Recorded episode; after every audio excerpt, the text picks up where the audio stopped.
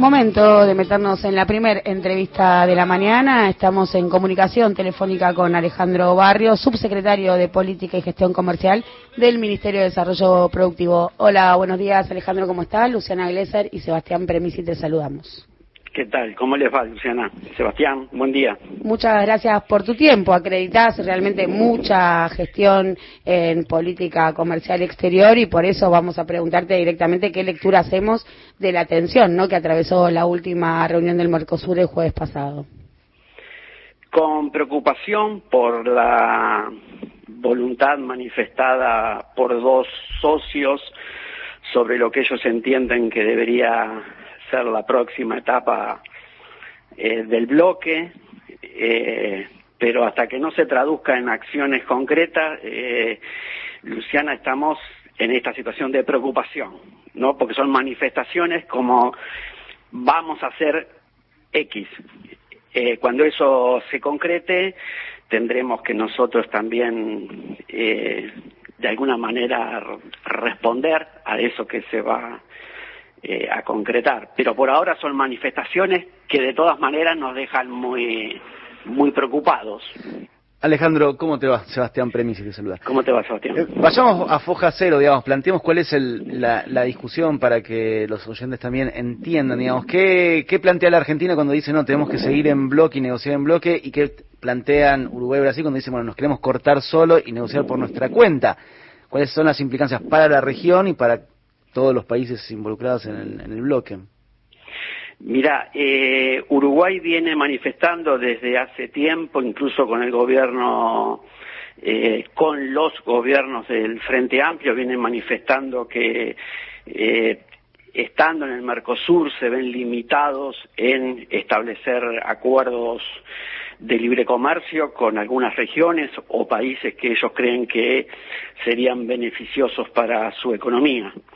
Eh, lo que nosotros siempre hemos dicho a esa, eh, a esa iniciativa es que el Mercosur tiene documentos fundantes que dicen que, está bien iniciar negociaciones con nuevos bloques, con nuevos países, pero en tanto y en cuanto esas negociaciones tengan eh, beneficios para los socios, por lo tanto, se requiere de un, de un análisis de cada uno de los socios y de un consenso de todos los socios, decir, bien, hemos evaluado que este nuevo acuerdo es beneficioso para nuestros pueblos.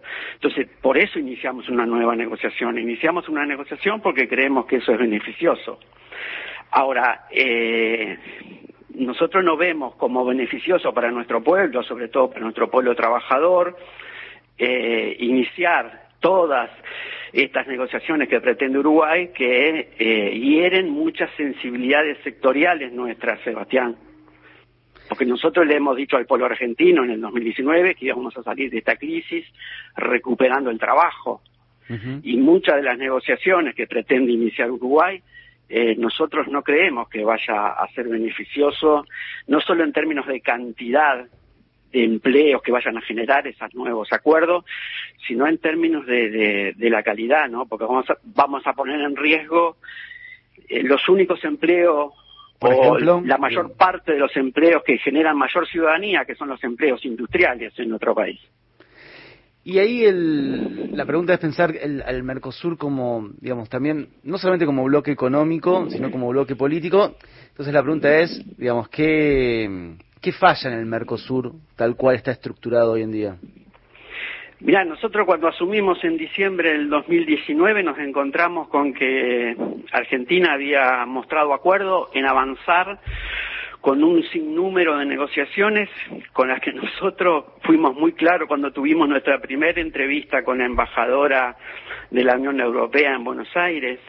Nosotros fuimos muy claros, Sebastián, le dijimos, nosotros somos continuadores institucionales, vamos a respetar lo que ya se avanzó, pero usted tenga presente que nosotros no hubiésemos firmado el acuerdo Unión Europea-Mercosur tal cual como está eh, avanzado.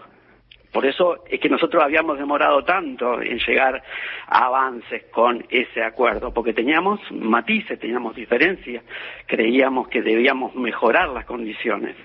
Bueno, la diplomacia europea encontró una ventana en nuestra historia, eh, con el gobierno de Macri y aceleró ese proceso y, el gobierno de Macri firmó un acuerdo Unión Europea-Mercosur que realmente es muy, es muy preocupante para muchas ramas industriales de Argentina.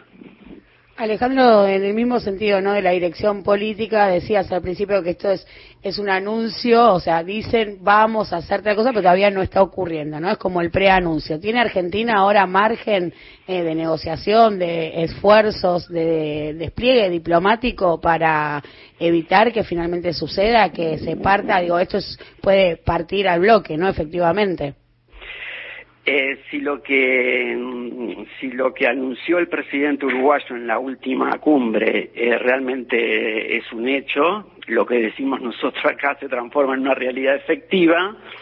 Eh, hay tribunales de controversia dentro del Mercosur, pero nosotros intuimos que ese, que ese tribunal, como está compuesto por los cuatro socios, el entramado institucional va a hacer que, que cualquier resolución que salga de ahí se va a demorar, Luciana. ¿Cómo es la correlación de fuerzas? Esto te pregunto. ¿Tiene espacio o margen político la Argentina para evitar que esto suceda? ¿Tiene capacidad política? No, porque eh, en el tema que plantea Uruguay estamos dos a dos.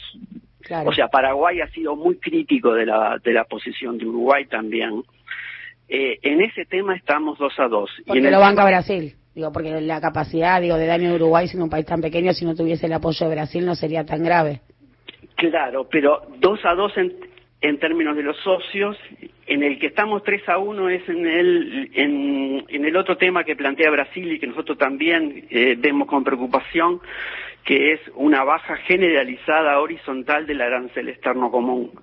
Ahí estamos 3 a 1 porque eh, eh, ahí se suma Paraguay a esa propuesta porque entiende también Paraguay que eso es eh, viable o estimulante para su economía y nosotros eh, vemos, dado el entejido industrial que tiene Argentina, es muy preocupante en este contexto en lo que va el mundo eh, bajar los aranceles. ¿Sabes lo que pasa, Luciana? En el fondo a mí me parece que los socios tienen una lectura similar a la que tenía el macrismo en el 2016 sobre qué está pasando en el mundo. El macrismo en el 2016 se pensó que el mundo estaba en, los años 90, eh, de apertura, endeudamiento, que estaban y el mundo está en otra cosa, está en otra sintonía, los bloques están cerrando. No hay una posición compradora, no hay una avidez del mundo por comprar los productos que podría exportar el Mercosur o los países por separados. Totalmente de acuerdo con vos, total, es, es así. Está todo el mundo tratando de defender sus mercados de trabajo, está todo el mundo tratando de defender sus economías, eh, está en, una situación más vendedora que compradora el mundo. Entonces, como estamos leyendo eh, tan diametralmente opuesto qué es lo que hay que hacer en ese nuevo contexto, es que, bueno, Uruguay entiende que no, Uruguay entiende que el mundo va hacia una apertura generalizada, Ahora, no hay mucha evidencia empírica de que eso sea así. Quizás lo que haya que hacer, y te lo traslado a modo de pregunta, es ampliar el bloque, es decir, sumar países de, Latinoamérica. Digo, como en algún momento también se, se intentó y el proceso macrista eh, cortó de cuajo. Sí, ayer en el... Eh, participó Bolivia como adherente y pidió ser miembro, miembro pleno. Eh, sí, sí, yo estoy totalmente de acuerdo. Hay que ampliar, ampliar. Pero bueno, estamos en una situación eh, tensa porque los pueblos son soberanos y los pueblos han elegido a los gobiernos que han elegido y nosotros somos respetuosos de eso. Pero bueno, esos nuevos gobiernos en la región eh, nada, están imprimiéndole una atención que nunca habíamos tenido, Sebastián. Nunca había tenido eh, un, deseo de reindustrializar nuestro país, nunca había contado con la oposición de Brasil. Es la primera vez que pasa esto. Y bueno, es una situación muy novedosa en la que el gobierno argentino va a tener que extremar su, su agudeza de análisis y de propuestas para poder eh, revertir esta tensión. Alejandro, muchísimas gracias eh, por tu tiempo con Alafuentes. No, por supuesto, a las órdenes.